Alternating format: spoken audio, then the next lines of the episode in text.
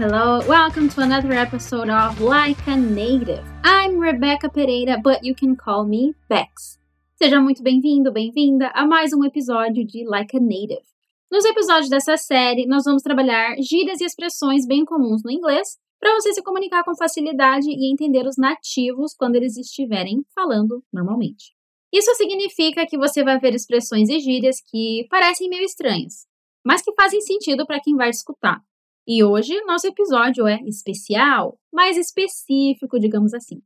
Hoje a gente vai falar sobre algumas expressões aqui da Nova Zelândia. Pois é, você já parou para pensar que cada país falante de inglês tem suas próprias expressões? Não só cada país, como cada região de um país pode ter suas particularidades, seus jeitinhos especiais de expressar as coisas, assim como acontece dentro do nosso imenso Brasil.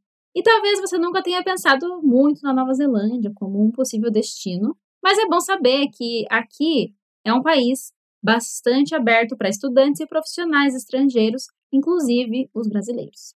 Bom, se você ouviu o episódio de Culture Talks número 7, que eu e a Liv fizemos sobre a Nova Zelândia e o Canadá, você já sabe que os neozelandeses se autodenominam kiwis. Sim. O nome do pássaro fofinho, que é nativo daqui e daquela fruta deliciosa também. Então, aqui no episódio, quando você me ouvir falando dos kiwis, eu tô falando dos neozelandeses, beleza? O nosso foco aqui não é a pronúncia, e sim ampliar o seu vocabulário para você se comunicar como um nativo, like a native, quando você vier para cá.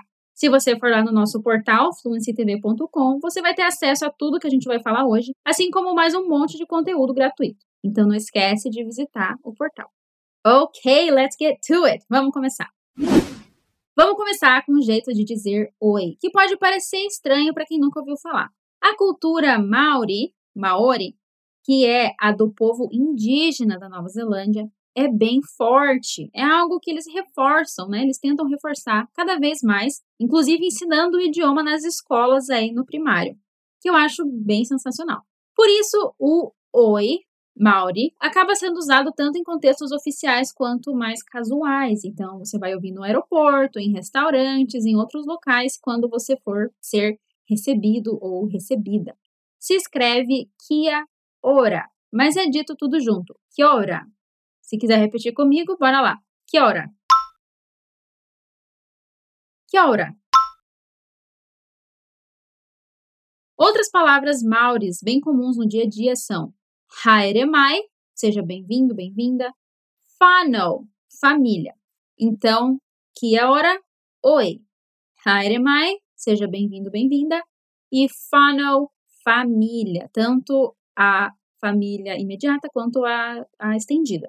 Bom, agora vamos para outras que a gente vai ouvir ao longo da vida, das conversas na Nova Zelândia. Uma das que eu mais gosto e mais escuto é o far out. Não tem nenhuma tradução mesmo que faça sentido, por isso a gente diz que é uma expressão, né? Far out expressa surpresa. A mesma ideia do caramba, caraca, nossa, é uma reação. Repeat. Far out. E tem esse tom, né, de exagero mesmo. Então, se alguém te conta, sei lá, que viu um cachorro pulando um muro de 2 metros, você pode responder com far out, really? Caraca, é sério? Repete. Far out, really?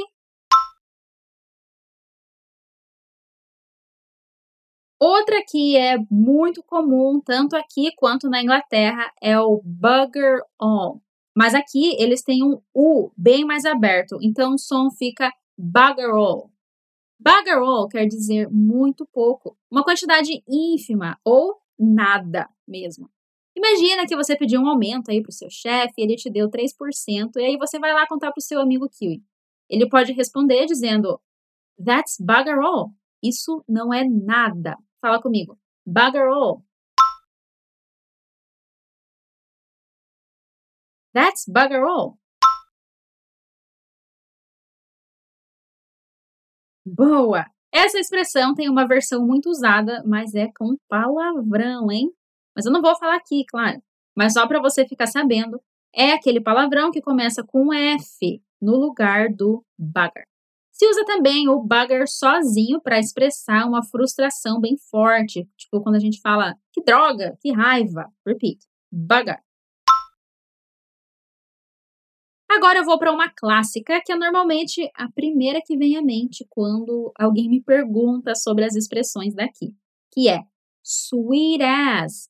Sweet as tem o sentido de muito bom, excelente, maravilhoso. Repete, sweet as.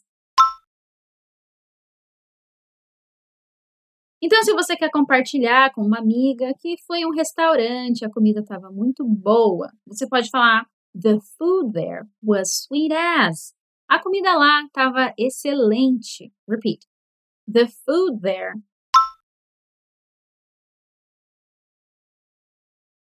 Was sweet as. The food there was sweet as.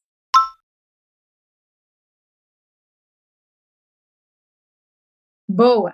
A próxima é uma que se ouve bastante, mas eu recentemente ouvi também de pessoas de outros lugares, não só da Nova Zelândia, principalmente nas redes sociais. Mas aqui, já que é usada há muitos anos, a gente vai considerar como uma expressão kiwi. A expressão sus quer dizer suspeito, meio esquisito, algo no qual não dá para confiar muito. Repete, sus.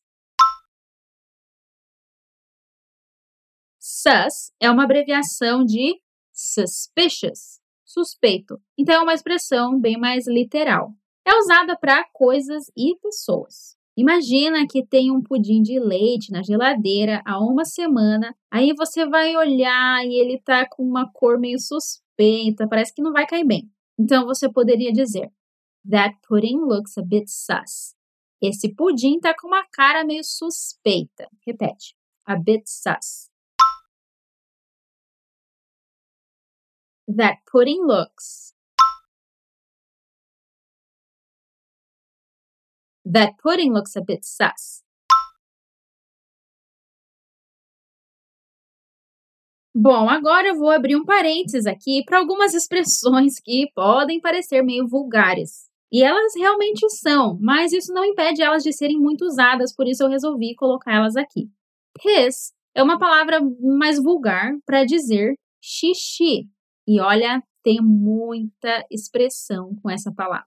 E elas são usadas tanto na Inglaterra quanto nos outros países, com maior influência britânica, ou seja, Nova Zelândia, Austrália e assim por diante. Uma expressão bem casual mesmo, uma gíria praticamente, é piece of piss. Piece of piss. Se alguém chama algo de piece of piss, quer dizer que é algo extremamente fácil. Fala comigo. Piece of piss. Se você fez uma prova muito fácil, você pode comentar the test was a piece of piss.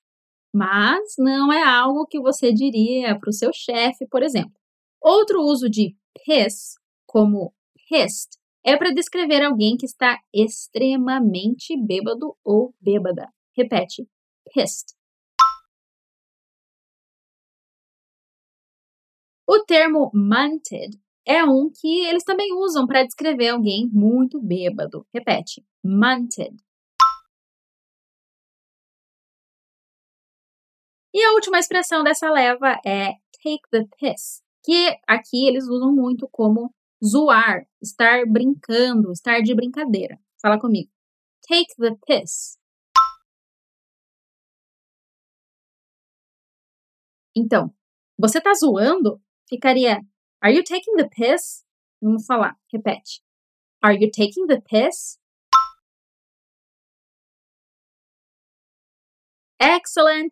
Lembrando de novo que essas expressões com piss são um pouco mais vulgares, então não é em todo lugar que você vai usar, ok? Bora para a próxima expressão classicamente kiwi. O famoso yeah nah. Yeah nah é um não, mas é um não muito incerto, sem certeza. Fala comigo. Yeah, nah. Very good. Agora vamos pegar duas palavras de uma vez. A primeira é heaps.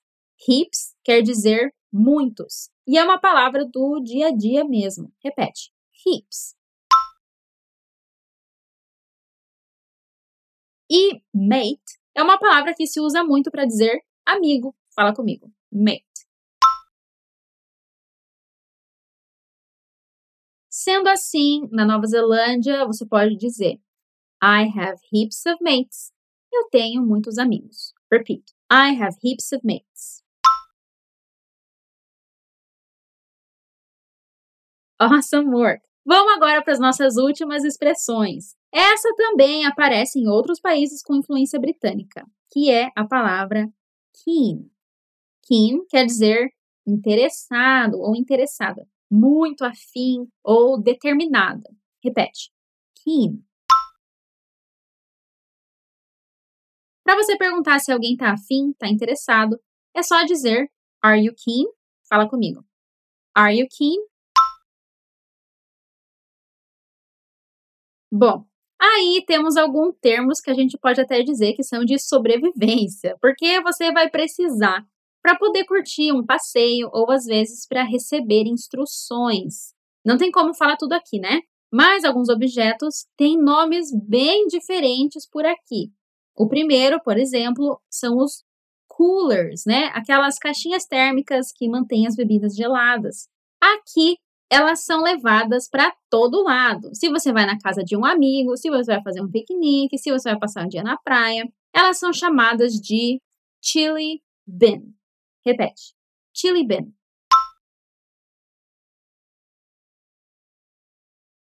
E a roupa de banho? No inglês americano, a roupa de banho se chama swimsuit, mas na Nova Zelândia, eles chamam de togs. Uma palavrinha peculiar aí que se ninguém te conta o que é, você fica boiando mesmo na conversa. Então, se te pedirem para levar os seus togs, eles estão te pedindo para levar roupa de banho. Repete, togs. A palavra seguinte é muito importante, hein? Chinelo. No inglês americano tem um nome legal, né? Eles são chamados de flip-flops. Mas aqui na Nova Zelândia não é esse o termo. Eles chamam aqui de jandals. Repeat, jandals. Olha, se eu pudesse, eu ficava aqui o dia todo compartilhando tudo isso com você, porque tem muitos outros termos e expressões diferentes do inglês americano. Mas o nosso tempo está acabando. Bora então para a reta final. Aqui faz bastante frio no inverno e no frio tem que usar blusa, né? O termo genérico blusa, ou seja, a peça que não é uma jaqueta. Pode ser um moletom, um suéter. Aqui é jumper, mas com o sotaque fica jampa. Repete, jampa. Eu preciso de uma blusa. I need a jumper. Agora eu vou terminar com uma das expressões que eu mais gosto, que eu acho engraçada, assim. Significa vai dar tudo certo, vai ficar tudo bem, tudo vai se resolver. Eles falam she'll be alright. Isso mesmo. A tradução dessa expressão meio aleatória é ela vai ficar bem. Mas aqui é usada como vai dar tudo certo. Bora falar. Repeat. She'll be alright. She'll be alright.